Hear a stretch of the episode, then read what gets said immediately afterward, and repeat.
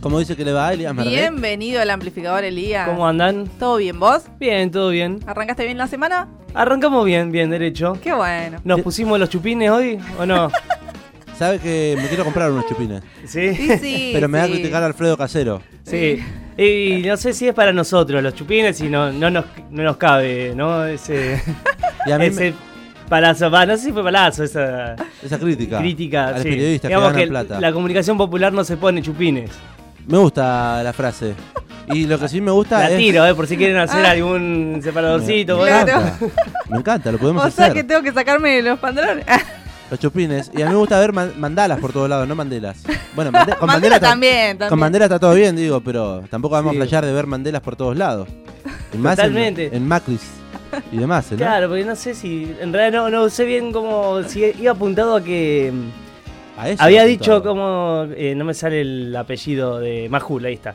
Que Majul había dicho que Macri, ¿no? Era. Tenía aires. de Mandela, sí. ¿Cómo estamos? Por eso le dijo, vos flashá y ven Mandela por todos lados. le- Una cosa así le Mm. quiso decir. Así que ahí tuvimos. Tuvimos un montón de cosas, ¿no? Sí. Para Pare, entretenernos este fin de semana. ¿Tiene Sí. segundo nombre? No, no tengo segundo nombre. ¿Estás seguro? Estoy re seguro. No, no me, no me entra. Elías Merdek. No, no hay lugar ahí para un segundo nombre. Es, es muy fuerte lo- el nombre del apellido, sí. Creo que sí, ¿no? Está bien, contundencia. ¿Contundencia también tuvo Cristina el viernes?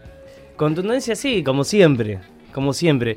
Eh, el viernes, sí, el viernes bien dice, que estuvo en Chaco, se le entregaron una, un doctorado honoris causa en la Universidad Nacional del Chaco Austral.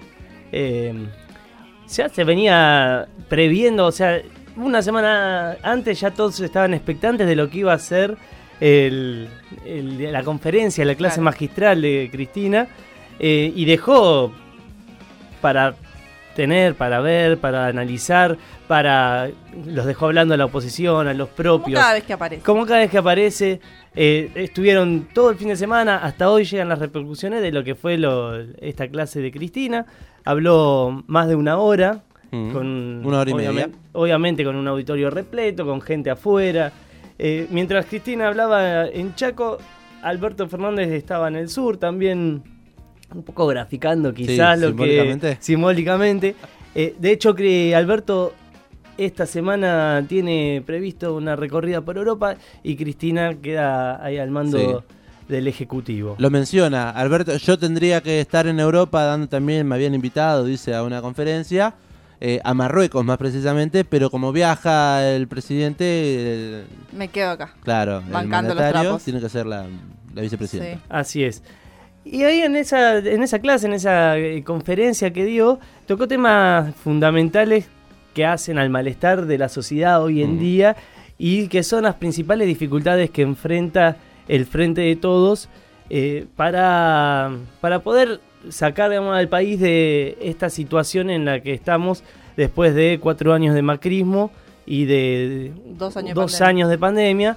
Bueno, y que tiene que ver justamente con esta eh, malestar eh, democrático, ¿no? La insatisfacción democrática, que es eh, parte del título de, de la conferencia de Cristina.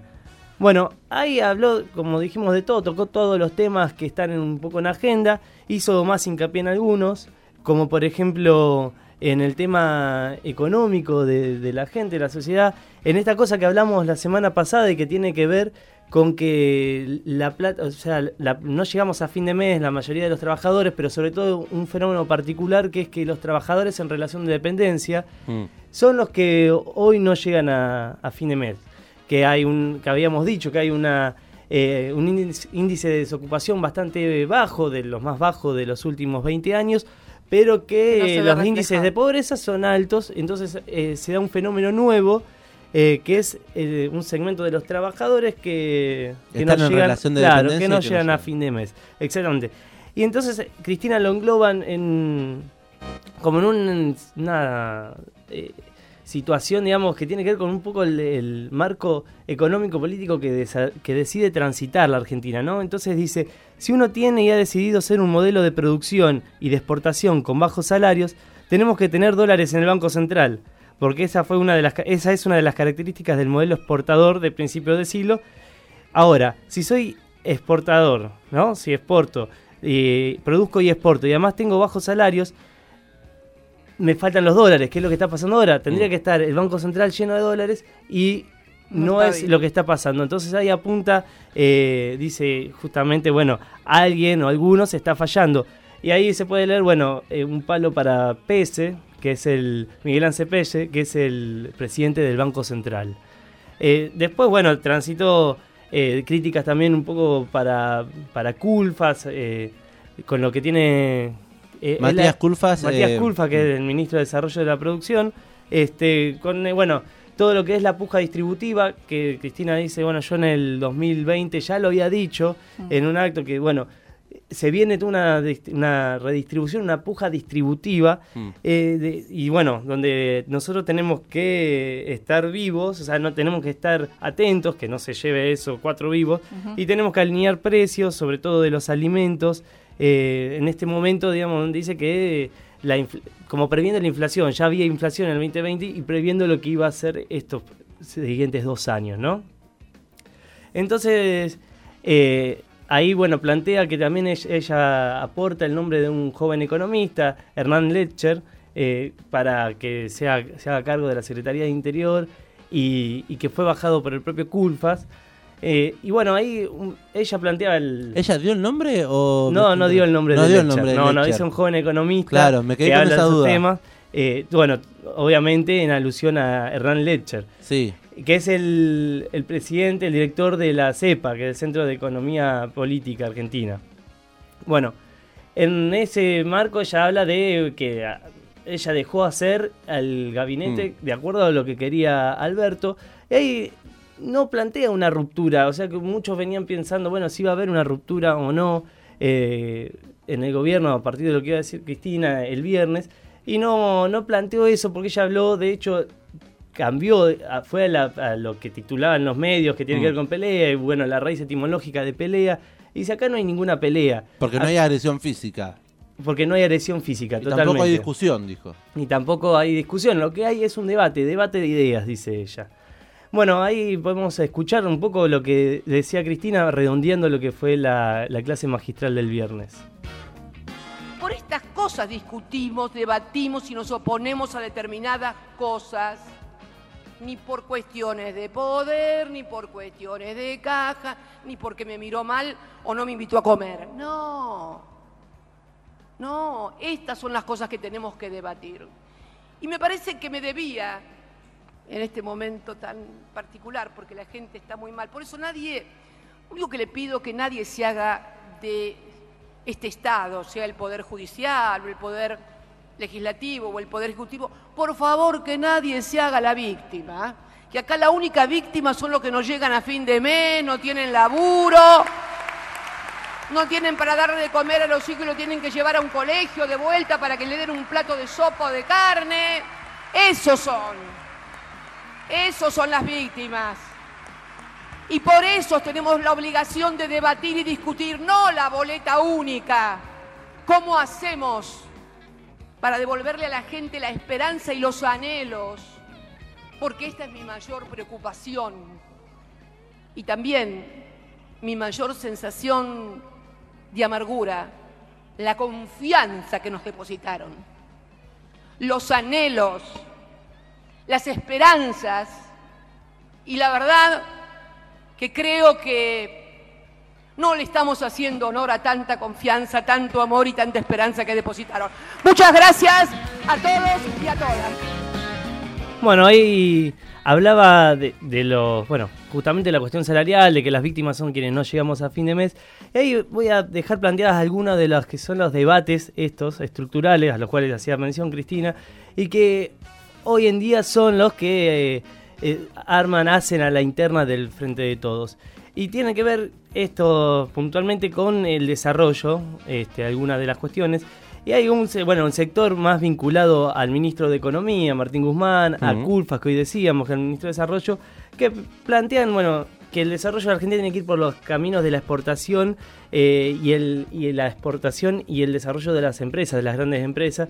Entonces, como, hay como una teoría ahí de que, bueno, cuando a ellos les vaya bien, eso va a derramar en los salarios de la gente. La famosa teoría del derrame.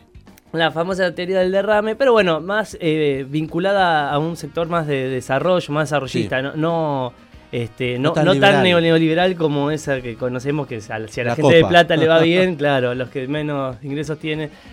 Eh, bueno, mientras como hay un sector más, como que del que veníamos hablando, vinculado al kirchnerismo, a Cristina, que tiene que ver con esto de que, bueno, eh, no podemos esperar a eso, porque la gente hoy en día no está teniendo dificultades para eh, llegar a fin de mes, para acceder a la canasta básica.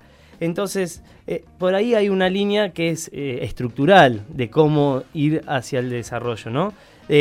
Por otro lado, el FMI, y ahí cuando escuchamos hablar a Martín Guzmán del desarrollo programático, bueno, tiene que ver con este, las exigencias del, del def- de reducir el déficit fiscal, ¿no? Del FMI, de, re- de recortar en cuanto a lo que va más por el lado del gasto social. Y ahí entra el tema de las tarifas, que se van a estar desarrollando las audiencias esta semana. Mm. Justo estuvimos Y- mencionándolo hace un ratito. Claro, eh, martes, miércoles y jueves eh, se van a estar discutiendo las audiencias, son públicas, en donde se va a discutir el tema de la segmentación, que es algo que está planeando hacer eh, Martín Guzmán para ahí reducir los subsidios. Eh, hoy habló a la mañana Guzmán y eh, desarrolló este tema en- entre otros. Uno se pregunta, ¿en qué país del mundo ha funcionado para encauzar un sendero de desarrollo con inclusión social, tener subsidios energéticos de 3, 4 puntos del producto? ¿En qué país del mundo funciona que haya déficits persistentes financiados por una moneda que la gente por la inflación empieza a dejar de querer? Eso, la verdad, no hay ninguna articulación teórica que te diga eso va a funcionar. Bueno, así terminó el último mandato de Cristina Kirchner.